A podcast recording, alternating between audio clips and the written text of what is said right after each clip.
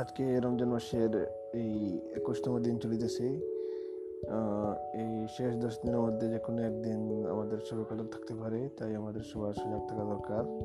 আজকে যদিও বাইশ রোজার রাত্রি হবে, কিন্তু তবুও এই শেষ দশ দিনে আমাদেরকে আমাদের সবাইকে সবাই খোঁজার দরকার।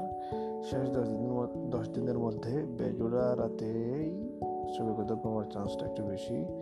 কিন্তু তবুও সব রাতে পূজা দরকার, এই কারণেই আমরা আমাদের মধ্যে কয়েকজন মসজিদে গিয়ে কাফ করেন এবং শেষ রমজানের শেষ দশ দিন এই জন্য এতেকাফ পালন করা হয়। আরও অন্যান্য কারণ আছে হয়তো যা আমার জানা নেই, কিন্তু এই যে সবে কদরের কারণটা হলো একটি অনেক বড় কারণ। ধন্যবাদ।